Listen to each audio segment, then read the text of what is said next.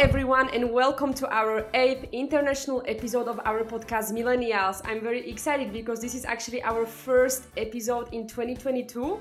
So, Happy New Year also to everyone. Yes, hello guys, and Happy New Year. We wish you a lot of successes and a lot of great moments with Millennials podcast in the new year. Uh, Dennis, is that you? okay, no, I'm just kidding. For those who are used to hear Dennis with me during international specials, Today, I do not have only a new guest speaker, but also a new partner with me, my sister Kika. So, welcome. Yes, yes, yes. Thank you for inviting me. Happy to be here. I hope that my other partner, Froki, is not going to be jealous. And what a better way to kick off my day than uh, with a new international podcast, right? yes, and today we are starting early as early birds. It's 8 a.m. here in Slovakia, 8 a.m. Uh, in France as well and a little bit different time zone for our new guest speaker. I will explain that later. But I just wanted to say that I had a really good morning just thanks to the fact that I had a really good sleep. And only the fact that I had a good sleep, it just makes me happy and I know that my day is going to be very good. Kika, do you feel the same way? You know what I think about this positive mood in the morning? Um, I, I usually don't talk in the mornings. That's because I sleep maybe four or five hours per night. So Kika, don't worry, you are not alone in this because two thirds of adults in developed countries don't have enough sleep, and especially millennials are unable to sleep during night. And as I said before, we are in a new year 2022, and I don't know for others, but for me, it always means a new beginning and a chance to do something better, like reading more books, start running, or also have a better sleeping patterns. So, this is the thing that we are going to discuss today with the number one sleep expert in Australia, Olivia. Olivia, hello, how are you? Did you have a good night's sleep? Hi, ladies. I had a very, very good night's sleep. Thank you. I did. I actually have coronavirus right now. so, yeah. so sorry to hear this. it's all, all good, all good. I'm on day six of seven of isolation. So, to be honest, I'm getting a lot of sleep right now because yeah, you have a lot of time. yes. Uh, Olivia, thank you that, you that you accepted our invitation, even if you have a coronavirus, and I and I think you are going to be all good. yeah, hopefully you feel better soon. Uh, to be honest, I felt very very bad for four days, but I have the Omicron, and Omicron I think isn't so isn't so bad, and after four days, I feel back to normal and now I'm ready to go out and be a normal human again. Happy to hear that. Olivia, before we start to discuss sleep, let's talk a little bit about you. Until 25 years ago, scientists knew little about the night- nighttime habits of ours, and now I can say there is this kind of a sleeping boom. We want to know everything about our sleep. We want to know everything about our dreams, about the phases during our sleep that we are going through. So, how did you come to sleep? And did you study sleep? Or what was, how did you come to this actually? So, I came to this mainly because there was a need for it. So, I studied a range of degrees in the wellness space. Um, I was really unwell as a teen. I had um, depression, anxiety, eating disorders. I was hospitalized. I was I tried to commit suicide. I was really really unwell as a teen. So when I got better, um, I thought I want to help other people get better from their illnesses as well. And I didn't know exactly what that was going to be, but I knew that it was something in the wellness space. So I studied a Bachelor of Social Science Psychology, a Certificate of Sleep Psychology, a diploma of health science, nutritional medicine, and also a certificate three and four in fitness. Now, the reason I did that was because I knew I wanted to help people feel better, but I didn't know exactly how that was going to look or what that meant.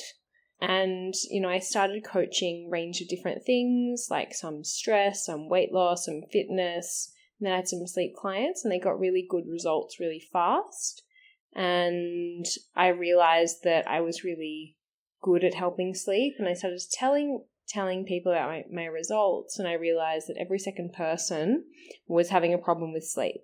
And so I thought, okay, you know what? I think there is a massive need. I feel like I should specialize because there's no one really giving scientific but straightforward advice in a way that the mainstream, um, you know, population can action it.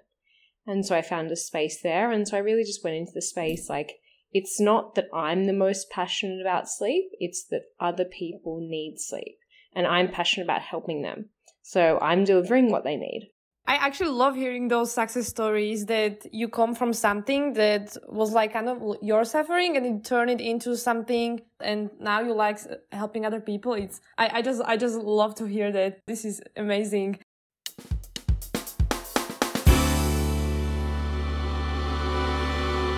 We are going to divide this discussion into uh, three main topics. The first one is called basis of sleep. Olivia, let's describe the mechanism of sleep.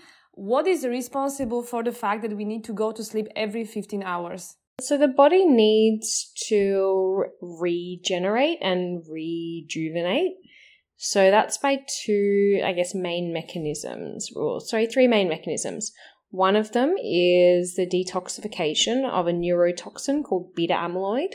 Now, every electrical transmission in our brain, which happens when we think, when we breathe, when we move, everything. There's an electrical conduction, which, as a byproduct, our bodies produce a chemical called beta amyloid.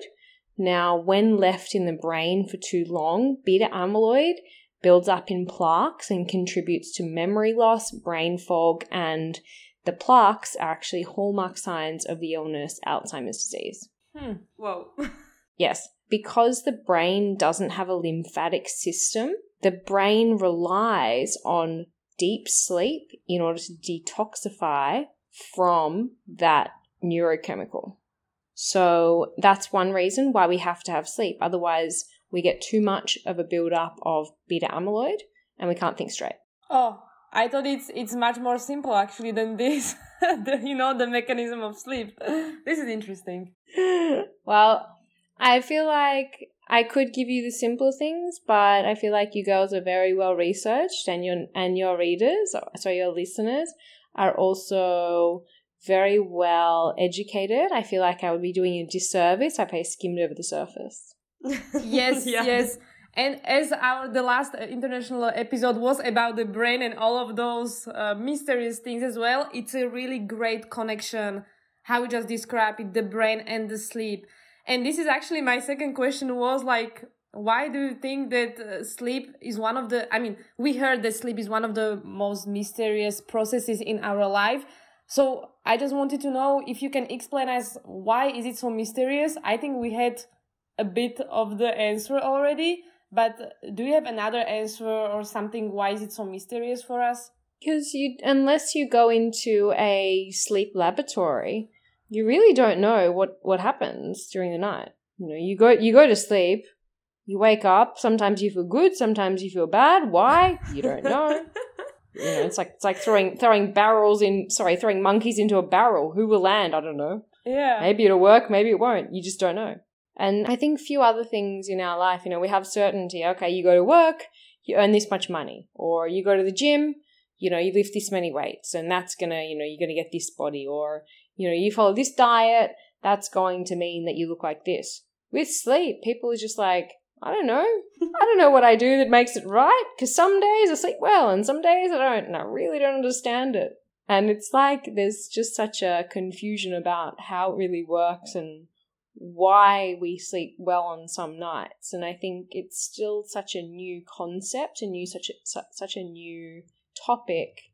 This is why it's a mystery. I don't feel like it'll be a mystery in you know in say like five ten years um because it's really it's really coming into the forefront of media at the moment and people are becoming a lot more aware of you know sleep strategy sleep saboteurs blue light, uh, you know, sleep supplements, chronotypes, all these things they need to know to sleep better. I think they're becoming a lot more aware, but it's it's still very new. So kind of watch this space in terms of it being a mystery. I actually recently um, I was listening to a podcast with a Slovak neurogenetist. Uh, his name is uh, Thomas Eichler, and he actually studied sleeping patterns on worms and the brain activity during sleep. And he said exactly the same thing as you that we do know we do not know what is actually happening uh, when we are sleeping. And we don't actually even know when humans started to sleep. And also he said a very interesting thing that um, during night we are very harmful. It's very dangerous for us actually to sleep because we can get killed during the night. We cannot eat we cannot drink we cannot socialize. And also in the literature in the movies bad things happen during the night. Vampires and werewolves are going out also zombies. So it's actually the night is something good for humans but also it can be something very dangerous for us. So this was very interesting for me to listen about um, about these facts, about this information. Well, I think like given how vulnerable we are when we are when we are sleeping, it emphasizes even more so how important it must be for us. Mm-hmm. You know, mm-hmm. we wouldn't have been able to survive through evolution if sleep wasn't overall protective for us. But if you look at us when we're sleeping, we're at our most vulnerable. So, you know, it's it's an interesting paradox. And what is actually happening um I mean, when we sleep, so the brain is actually controlling uh, the sleep, I guess, and it's controlling all of our body, and it's controlling, or he, the brain is deciding what is happening in our body. Yeah. So the the autonomic nervous system, which is responsible for things like heart rate, blood pressure, breathing, that still functions. Whereas the other nervous system, which is called the somatic nervous system, and the somatic nervous system breaks down into the sympathetic nervous system and the parasympathetic. Now, that's responsible for things like fight or flight um, and calming us down. So, you know, the brain is largely connected to the autonomic. It's connected to both, but there is still one half of our essentially nervous essential nervous system which controls the involuntary movements of the body like breathing like blinking like you know our heart rate. That still functions during sleep um, but it's just the voluntary movements that are part of our sonomic nervous system that is inactive. Okay so there is something that is not uh, working during the night. The one of yes. part of the systems yeah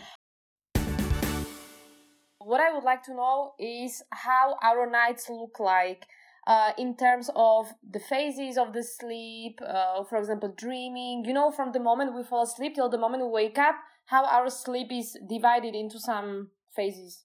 So essentially, we move through a sleep cycle every 90 minutes. Now, at the start of the sleep cycle, we go from light sleep and then we move into deeper sleep and then back up to light sleep. So, right at the start of our night, we enter stage one non REM sleep. That is when we are easily awoken and um, it's not re- it's not refreshing, it's not rejuvenating at all. Mm-hmm. We're only there for about like about 10 minutes and we dive into stage two non REM sleep. When we are in stage two non REM sleep, that's when we start to consolidate our memories and start to, it's called encode memory traces. So that's when you transfer memories from short term to long term memory. Um, so that starts to happen in stage two non REM sleep. And then we move on to stage three, four non REM, which is also known as slow wave sleep or deep sleep. Um, this is when that process I mentioned before, detoxification of beta amyloid occurs. But in addition, the a major function of slow wave sleep is to help us produce growth hormone, which is the key hormone for cellular repair. And 70% of uh, growth hormone is produced in slow wave sleep. So that's really important. And then that all of that happens, we move through those sleep sleep stages, moving from, you know, light stage two non REM sleep into stage three, four non REM sleep we, and then back to stage two non REM sleep, and then potentially into stage one non REM sleep. Um, we move in that pattern in the first two thirds of the evening, usually before 3 a.m. Then after 3 a.m., we move from stage two non REM sleep. Then instead of going into stage three, four non REM sleep, we go into REM sleep, which is dream sleep. Um, and this is when more memory consolidation takes place and we have a regulation of our emotions. And then, you know, after we've entered our deep sleep, we'll go back into our lighter sleep stage. So it, it just looks like this, Yeah. like a like a roller coaster. Light sleep, deep sleep, light sleep, deep sleep. Sometimes I feel that I'm on in a deep deep sleep during eight hours.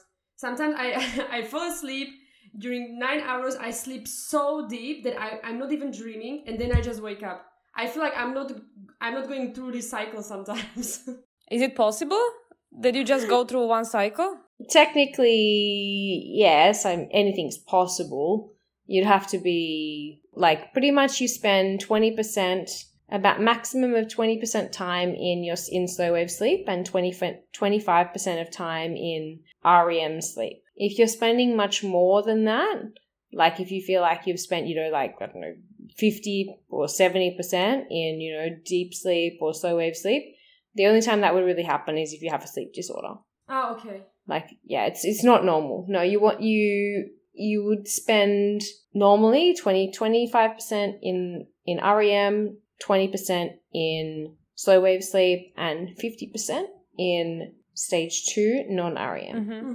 But sometimes even if we are dreaming during the night, maybe in the morning we just don't remember that we were dreaming, or maybe we just don't remember that uh, we- that we actually woke up or that we moved or something. absolutely Uh, Let's move to the second topic, and I would like to talk about types of people. And my information is that we are we have uh, two types of people. Olivia, maybe you agree, maybe you don't agree. Is it true that we have two or maybe more, maybe less types of people depending on their sleeping patterns? so this is interesting because this is actually what I wrote my book about bear lion wolf and given that I just gave you three sleep animals I fundamentally believe there are three, and this is what the research shows. Mm-hmm. So, most of the time, to validate these kinds of, you know, the research on, you know, morning people or evening people, they use a scale called the morningness eveningness scale, which has been invented by Swedish researchers James A. Horne and Olive Ostberg. Now, why you might think that's broken into two is because essentially that scale rates somebody on how morning oriented they are or evening oriented they are. So, yeah, you can break it down to two.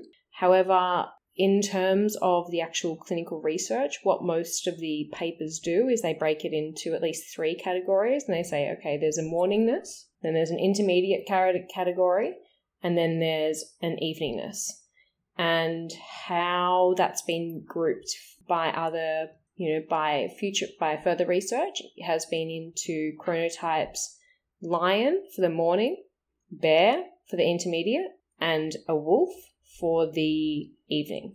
Um, and that's what i wrote my book on. So in terms of you know do i agree that there's two or three? I feel like my fundamental is that there's three.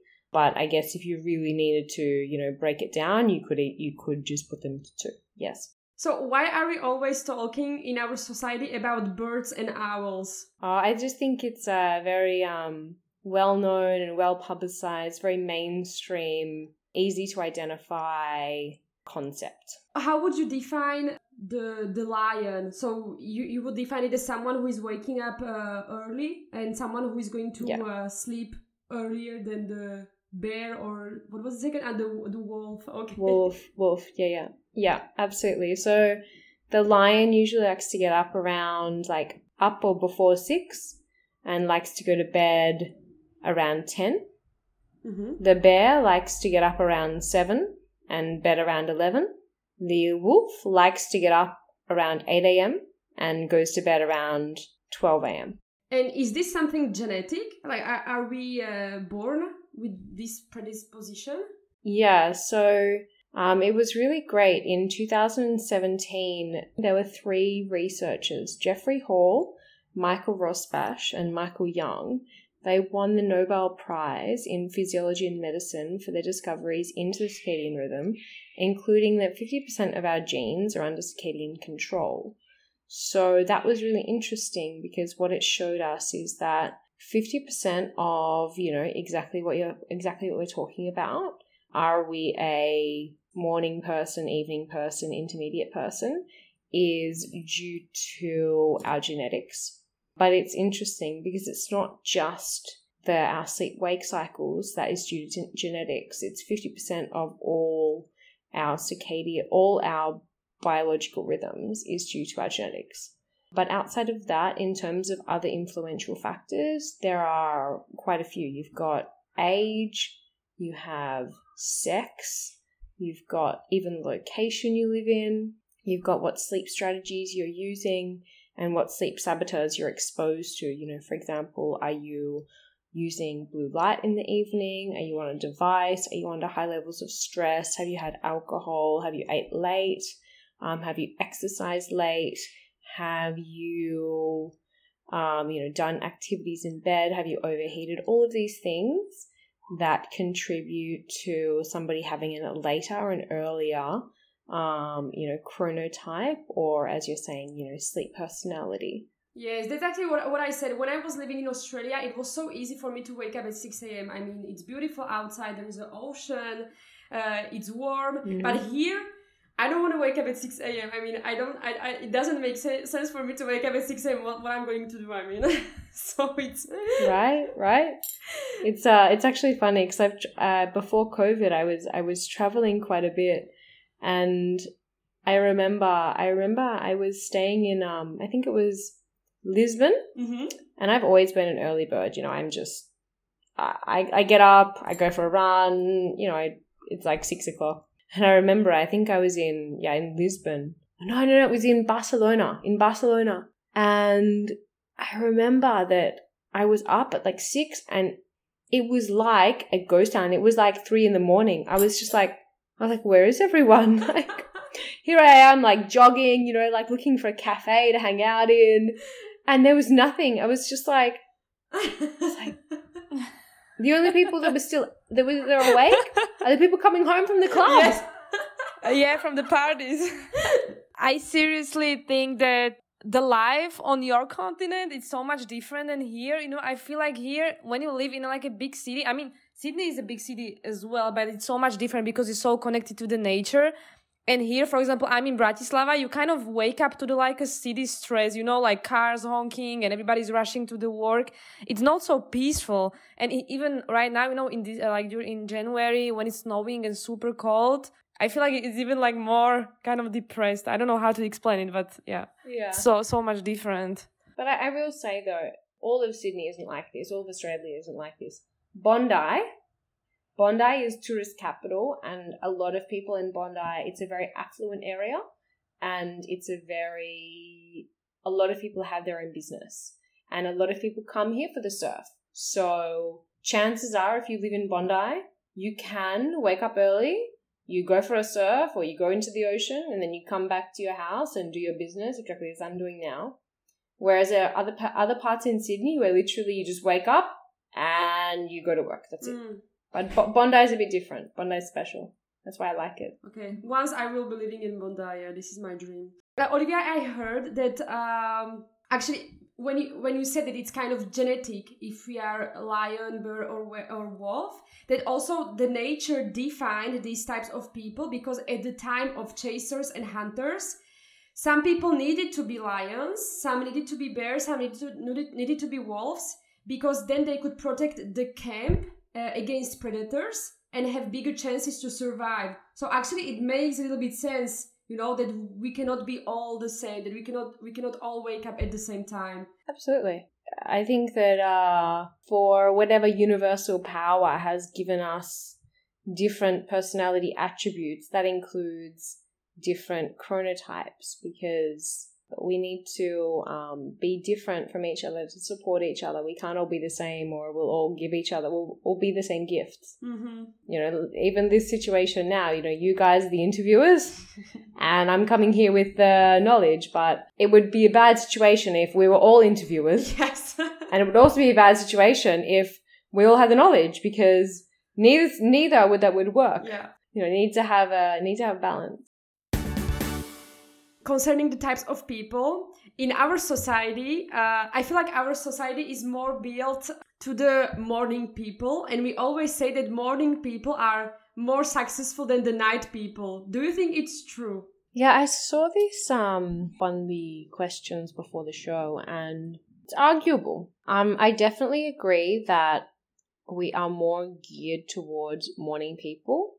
And, you know, if you look at so like the wolf chronotype, for example, they technically like to sleep around midnight or even 1 a.m. and they want to get up around 8 or even 9 a.m.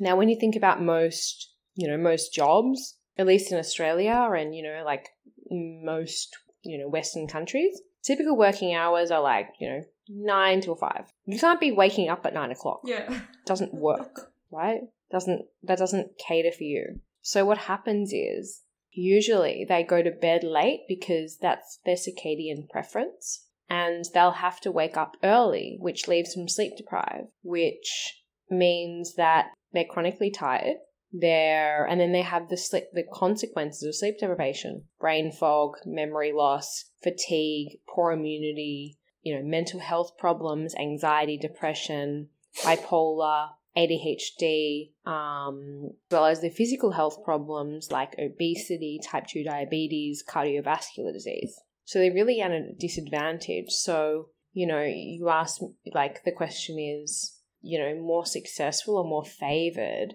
they're definitely like we're oriented towards being like more of a morning person or of an or like an intermediate person, so like a lion or a bear. But in terms of being successful, it just depends on how you're defining success. Yeah. No. And I think this is like a really interesting, I guess, concept because, you know, we were speaking before and like you're 26 and this this podcast is for millennials and you know, okay, so how are you defining success? Is it about who's getting the most done throughout the day? Is that what success is? Or is it who's living the happiest life? Or is it who's living the most authentic life to themselves? Yeah, those questions are actually popping out a lot right now. You know, the who is the most successful? The one who earns, you know, Right. lots of money, or the one who's the happy one, Exactly. who's happy with the family and hobbies? Yeah, Yeah, like okay, so say for example a a night owl, okay, so they have to wake up sleep deprived, but maybe then you know in the late evening they- they're often super creative, and because no one else is awake, they're able to be in like this creative Mhm. genius. I actually have one of my best friends. He's a DJ, and he does his best work literally like I would say, but like around midnight because no one else, and he's just in his own space. He's in his own world, and you know maybe that's success, being able to bring bring to life your craft. But is that uh, you know and yes like you know he does djing for work so that that brings him financial wealth. But does that make me more successful because i'm able to get up early and you know everyone says oh you know you win the day if you get up early and you know you you know you get ahead. Get ahead on what? What are you getting ahead on this is actually the thing that for people in our society it's uh, morning people is equal to discipline. And that if you don't wake up at six you are not disciplined anymore. Right. You are the lazy one. right. Yes that the others are lazy. And that's yeah. that's why i feel like the the evening people they just suffer in the sometimes in our society. But I, I tell you what, if it, my friend's awake at, you know, 10, 11 o'clock, you know, making music, doing his craft, I'm being, then I'm the lazy one because I'm laying in bed. exactly so yes it's actually how you look at the situation yes Yeah, I think it's, I think it's really important to question these things, you know, when somebody's like, oh, you know, all the successful people do that, do X. Well, what makes, what are you defining success as? You know, you need to question these concepts. Otherwise, you can be very easily led to believe that oh you know oh, I'm I'm an evening person I'm I'm an owl or an I'm a wolf so I'm a failure because I don't wake up early and then you can feel bad about yourself but actually you're just feeling bad because you're defining your value according to somebody else's belief on what makes you successful or not. Yeah, it's actually it's I think it's super cool to hear this because you know when I was student I always felt like I always felt so much pressure because I love to study at night, you know? Me, I was always the super active and energetic like from like I don't know 10 p.m. till like 2 a.m. I loved studying during the nights and everybody was like, no, go to sleep, or you know, you had to wake up at 7 a.m. to go to school. So right now, I mean, it's cool to hear that that everybody has to like it's genetic, and you have to kind of like uh, find your own path, you know, in the in the world. So this is cool. Imagine right now I'm the lion. Can I voluntarily change and become the wolf? Is it good thing or maybe we shouldn't do that? So I would definitely recommend wolves and bears, so evening people and intermediate people, becoming more lion or bear. Those are the kind of two, they're the two chronotypes that society favors. This is because, you know, we typically work, okay, nine till five, sometimes eight till four. So it just makes living in society as it is easier. I wouldn't encourage anyone to become a wolf, an evening person. um, they technically have the worst health, the worst mental health, the worst physical health. They typically sleep the least and have the worst cases of insomnia as well. So even just on that scale, on the health scale, they're really at a disadvantage. And then in terms of their um, because they're sleep deprived literally every single day, that really has a super negative impact on their productivity, their mental clarity, their capacity to deliver 100% in their work. Unless, of course, they're able to work in the evenings. That would be a different case, but most people still work a traditional daytime hours. So, you know, in terms of being able to shift though, yes, you can. You can, within reason, you still have a disposition, like an inherent sway to either sleep at, you know, sleep and wake at a particular time. But outside of that, you can override that by using sleep strategies and sleeps and mod- and controlling sleep saboteurs it's good because we are moving to actually our next topic, uh, which is about the lack of sleep and some tips to sleep better. Uh, so let's touch up on this. Uh, coming back to what Kaki said before, uh, I call my sister Kaki Carolina, just so everybody is aware. Uh, our generation uh, has much more sleeping troubles than the previous generations. Why, Olivia, do you think there is this sleeping pandemic? Ah, that's a very big question why do we have a sleeping pandemic? Uh, we're probably more stressed than we've ever been. And I feel we have more on our plate. There's more to do. There's more pressure to, you know, make more money, attend more events, be more social, um, you know, go above and beyond in every realm. And I feel that we know that we can't shortchange our work. We can't shortchange our gym. We can't shortchange, you know, you know, our social time. So we think, okay, well, something's got to give. Uh, maybe sleep. Sleep's not that important. Mm-hmm. I think there's just a lack of awareness of how much of a priority it is. Yeah, and also you know you know that type of friend who always says you ah you can sleep once you die. Let's go out. You know, so it's like it it feels like we have different priorities right now. You know, like go clubbing and go doing everything during right. the night. And as you said, that sleep is you know it's not that important, and we do we do not realize how important is sleep actually. Trust me, when I hear those people, I go, "You realize I'm a sleep expert." really? and then you have the you have the good advice. Is like yeah just drink the red bull just drink coffee you'll be exactly, fine. exactly right it was okay. But i will say that um you know so i'm 30 i'm just about to turn 32 and i noticed there was a definite shift away from that mentality in my later teen sorry in my later 20s and early 30s mm-hmm.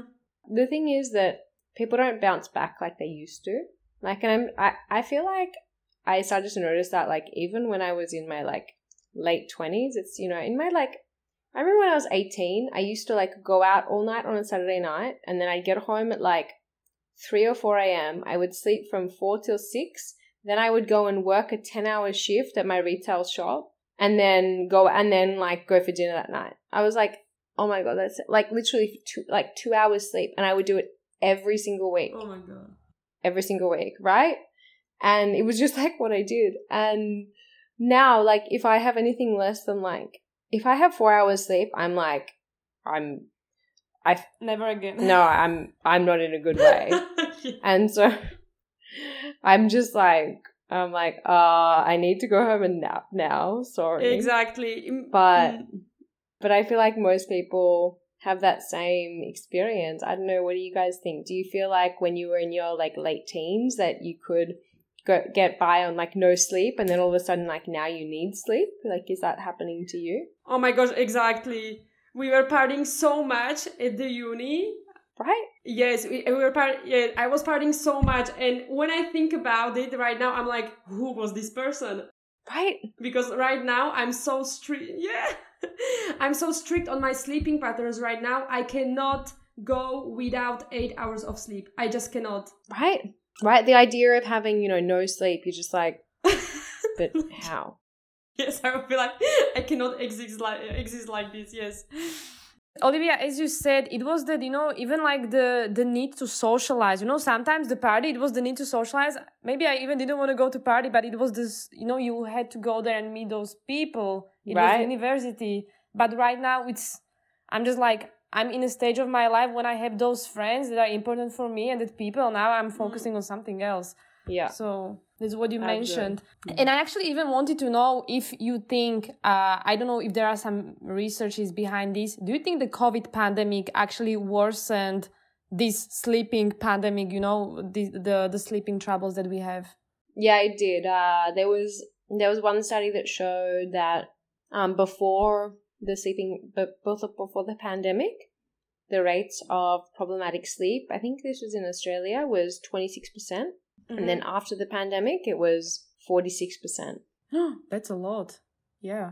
So it almost doubled. Overall, sleep has has uh, really taken a dive but why is it like the stress uh, from the from the pandemic because me for yeah. example i don't want to say that i loved um, i mean pandemic but me actually i just i just got more organized and uh, I feel like I Mm. I've got more time for me. And for me, the pandemic it was really good for me. But I understand that some people they could they could get really stressed because of it, and that's why yes, the the sleeping patterns worsened. Yes. Okay, so in terms of sleeping patterns, you've got additional blue light from tech. Everyone's on their phones all the time. Like more, like you have to be on your, you have to be on phones devices to, to actually contact people. That's one thing. Another thing is that there's less regimented schedules. If you want to sleep in up late, you could. If you want to sleep in really late, you could. If you wanted to work late, you could. Nobody's nobody's controlling it. More stress, you know, there's a lot of insecurity around what's happening. Can I travel? Am I in lockdown? Am I do I am, am I sick? Is people in my society sick? Are we going to get sick? Is there a new COVID strain? Do I have do I have the new COVID strain? Do I have to get Mm. tested? Can I go to work today? Like super stressful times. As I said, as you said, I think it's Um, the insecurity. Actually, yes. And then, you know, you layer that on with people who have jobs that are insecure, like, you know, full time jobs are insecure, and then kids that are relying on them to, you know, not only provide a financial security and, you know, be able to pay for their food and school and all of that, but then also when the schools closed down, then all of a sudden these parents were school teachers as well. Like that they didn't sign up for that you know? So like lots and lots of stress and so you know lots of stress haphazard schedules and blue light. But also when you look at stress it's not just about the stress it's also that it meant that people were eating worse they were drinking more alcohol you know probably taking more more prescription drugs taking more drugs in general so exercising less you know all of these factors which really lead into poor sleep. So now when we talk about the fact that we don't sleep enough, you already mentioned what is happening with our body if we don't sleep enough. So we can get we can get some uh, mental disease, some physical disease, we can get insomniac. And I just wanted to mention a very interesting fact that I found on the internet about uh, a guy called Randy Gardner, and he broke the world record in 1964.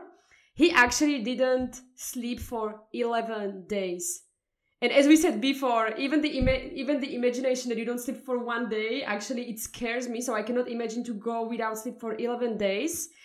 And um, actually it's it was very interesting because i was following the, this guy day by day so the day two he had difficulty to recognize objects by touch. So for example he touched a banana and he didn't know it was a banana the day three he was he was moody. He had some signs of ataxia and he was unable to repeat simple tongue twisters.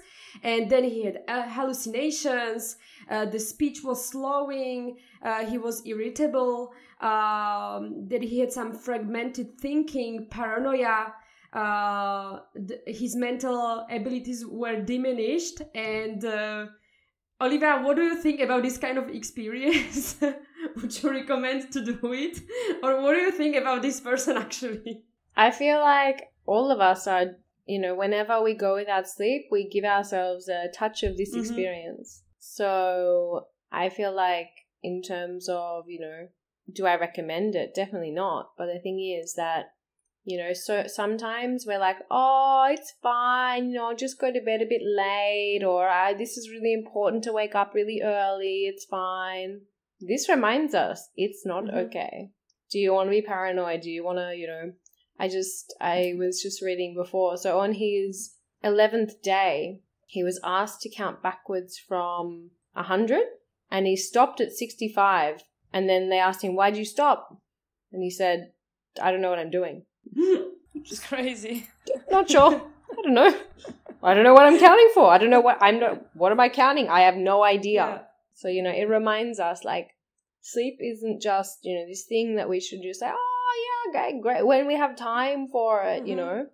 Okay, do you want to be able to think straight? Do you want to be able to, you know, feel calm? Do you want to be able to function properly with your with your organs, with your muscles, you know, with your movements? Yeah, but sometimes when we are young, we don't actually feel the impact directly because we are so young, and uh, the ability to regenerate is is is better than we are older. And also, this guy Randy, he had some problems for 11 days. Then he slept for 14 days. The body regenerated. But then he had problems afterwards, like he had problems with insomnia and he had also paranoia for the rest of his life. So even if we are think that we don't need to sleep when we are young, it can catch up with us after when we are older.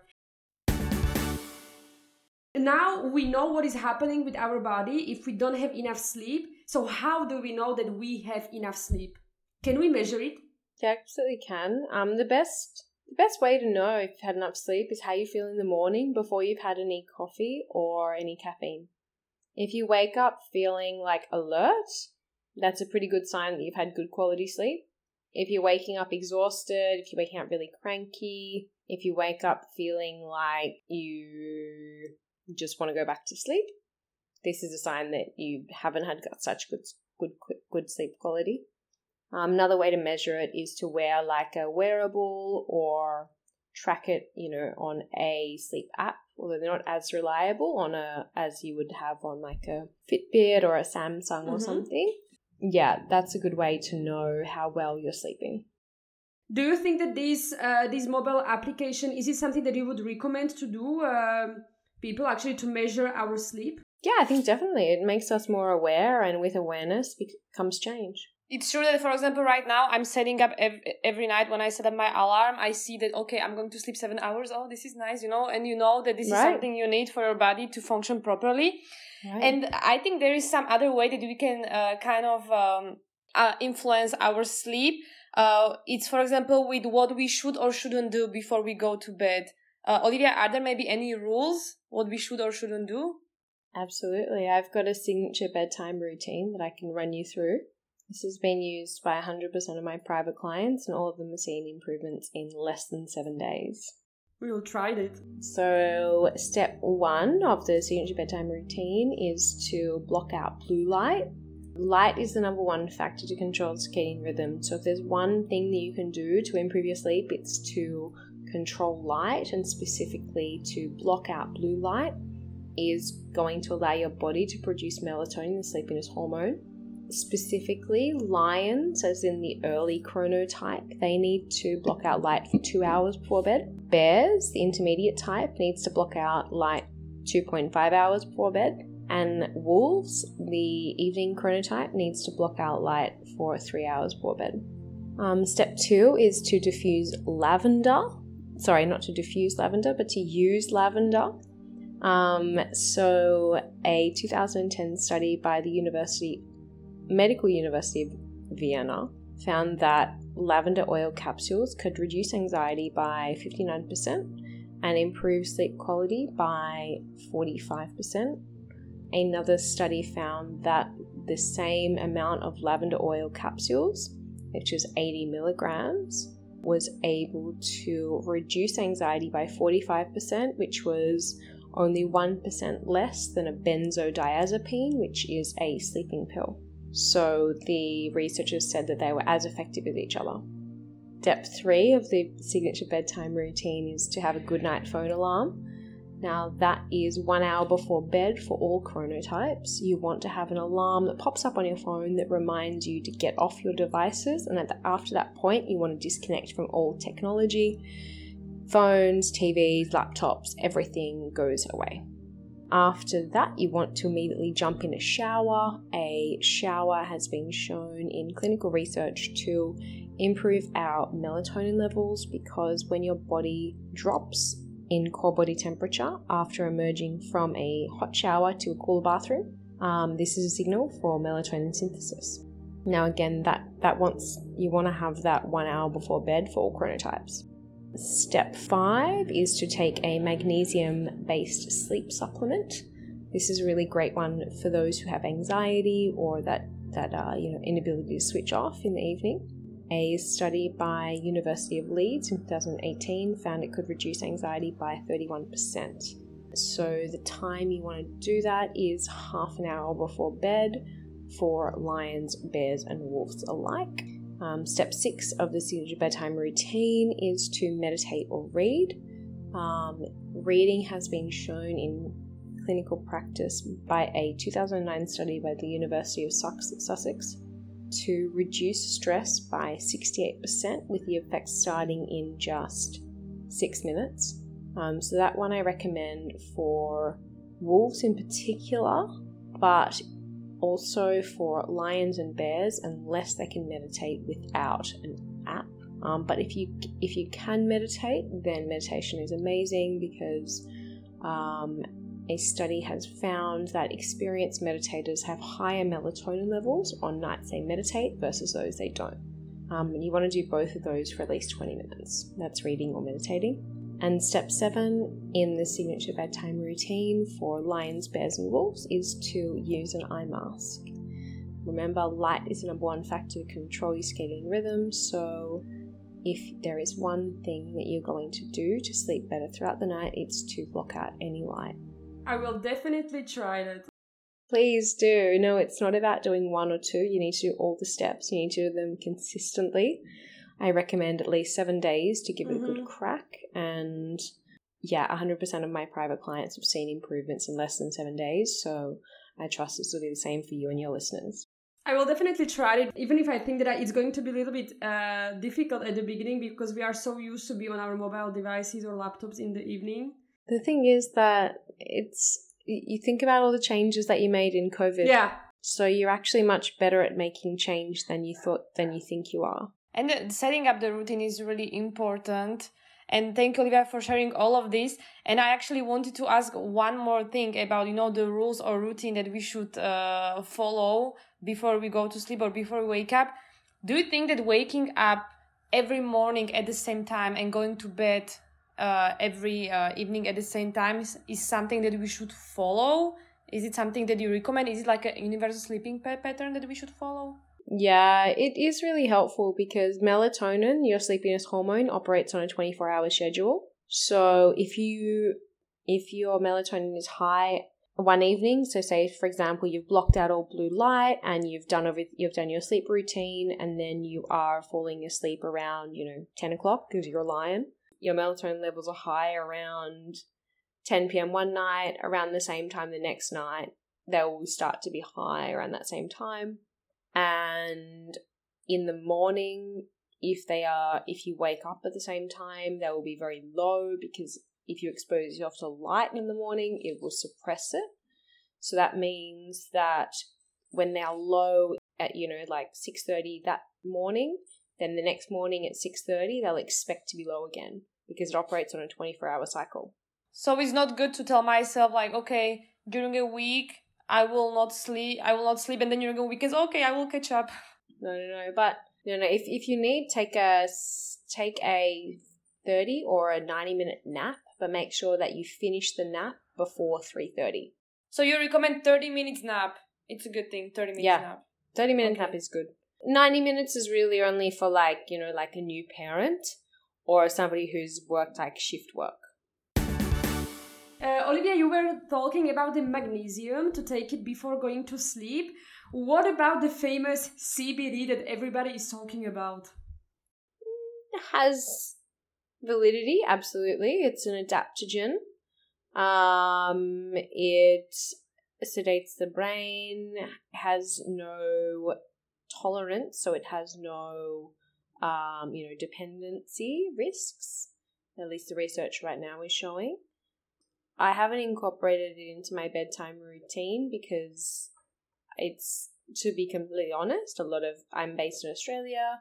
A lot of my, um, you know, my clients and my audience is based in Australia, and it's still new to our uh, to our research. So, CBD is definitely something to consider, and the research is definitely promising. It has shown phenomenal results, especially for people with anxiety which can often keep them awake. So, yeah, I would definitely consider it.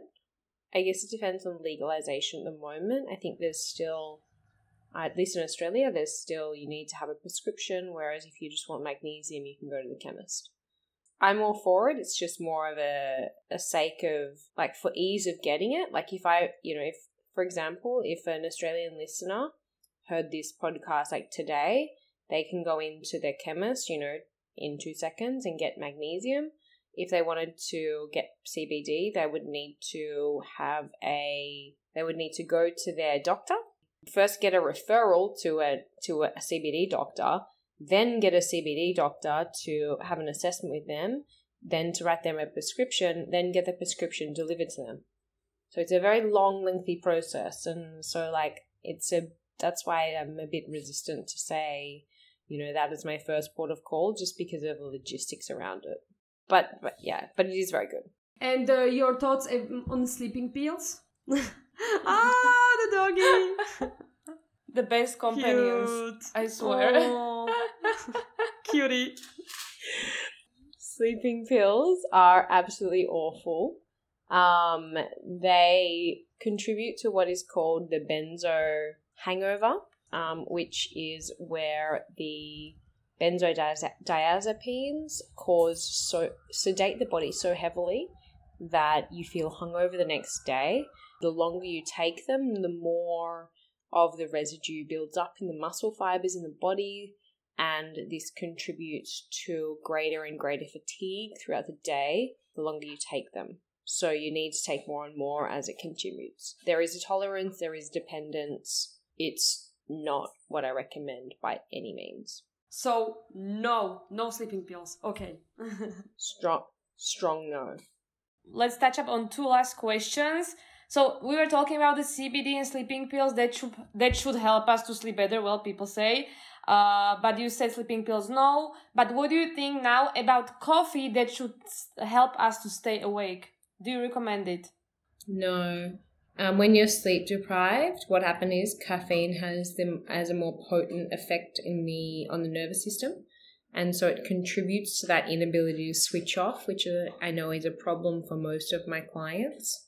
And um, so, yeah, no, coffee is not the way to go when you want to stimulate. If you do want to stimulate, the best thing you can do is use um, light.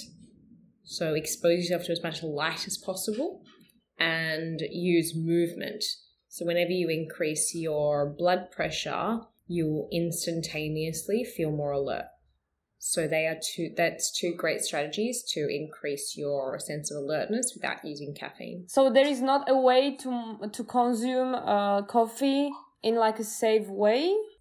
Ideally, you want to do it before. Um, if you do need to consume, you know, need if you do need a coffee, um, having it before twelve p.m. is what I'd recommend. But it's going to even at, even in the morning it can still contribute to um, sleeping problems. Last question. Olivia are you waking up naturally or with an alarm clock? Which one is better? What is your morning routine? My morning routine is that i typically wake up quite naturally around 5.36 uh, oh my god okay um, then I immediately have like a big, like probably 500, 500 liters, sorry, 500 mils of water. Um, then I write gratitudes in my journal and I go and I give my cuddle, my puppy a cuddle who you saw before. And then I either go for a run or I go to the gym. And while I do that, I practice um, a meditation and listen to um, if I'm running by the ocean, I practice mindfulness. And then I finish that with um, stillness. Is it better to just I mean, I don't think that it's possible for some people to wake up naturally, so we, we need that alarm yes. clock you don't think that it's better for example to wake up naturally or with that alarm clock it really depends on us how do we wake up uh, in the morning yeah i don't think there's anything wrong with an alarm clock the only thing that you want to do is make sure that it's a smart alarm clock that wakes you in a light sleep stage rather than a deep sleep stage um, and another good thing is um, have like a soothing alarm, not like a really a really jolting alerting alarm. yes, I have. A, yeah, I have a horrible one. Okay, yeah, I have the one, you know, like it starts ringing. I'm just like, yes, like stress. you wake up with stress. yeah, yeah, yeah. You don't, you don't want that. You don't want that. You don't want that. okay, amazing. So we all heard the best tips to go sleep and to wake up. Olivia, thank you very much for your time and all the interesting information that you have provided us with. Pleasure. Thank you for having me, ladies. It's been it's been so nice to connect with you. Yeah, same. Thank you so much. Thank, thank you for pursuing me over the uh, busy, busy Christmas period. I know that we were trying to set this up for a while. I'm sorry for that. so I'm glad. I'm really grateful that we um we managed to get here in the end. Yes, Kaki's best um, quality is the persistence. So thank you, Kaki, for this. Very persistent. Yes, it's great. And so, guys, everybody who listened to our episode, sleep please and follow the tips. Otherwise, you can have all the bad things that we mentioned during the uh, during the podcast. You can have uh, troubles to remember things or to communicate or to react during the day. So please sleep and uh, prioritize sleep because it's super important, right? Mm-hmm. Definitely. Yes. Couldn't have said it better myself, honey. yes. So, should we all get a coffee now? If you if you really want a coffee make sure at least have a copy of my book for when you're reading it because then you'll be able to find out about coffee.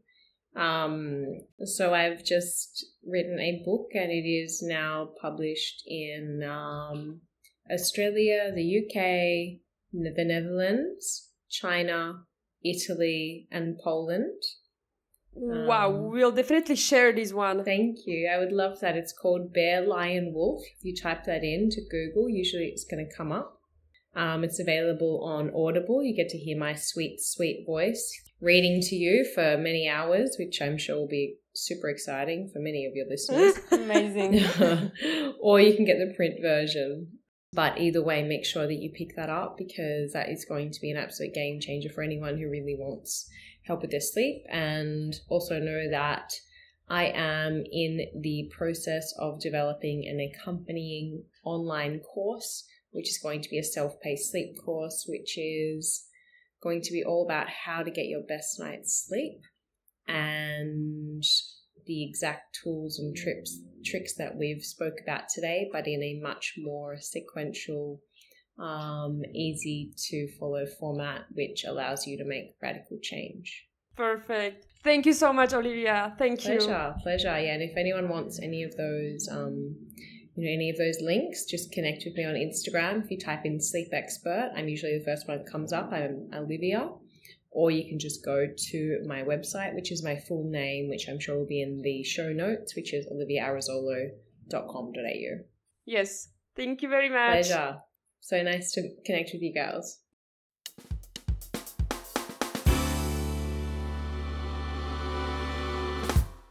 Now, out of the conclusions, guys, this was the eighth English special episode of the podcast Millennials, and hopefully not the last one. Uh, if you enjoyed this episode, you can let us know at millennials.podcasty at gmail.com or through the social media. You can follow us on Instagram, Facebook, and in case you have any suggestions or questions, shoot us a message.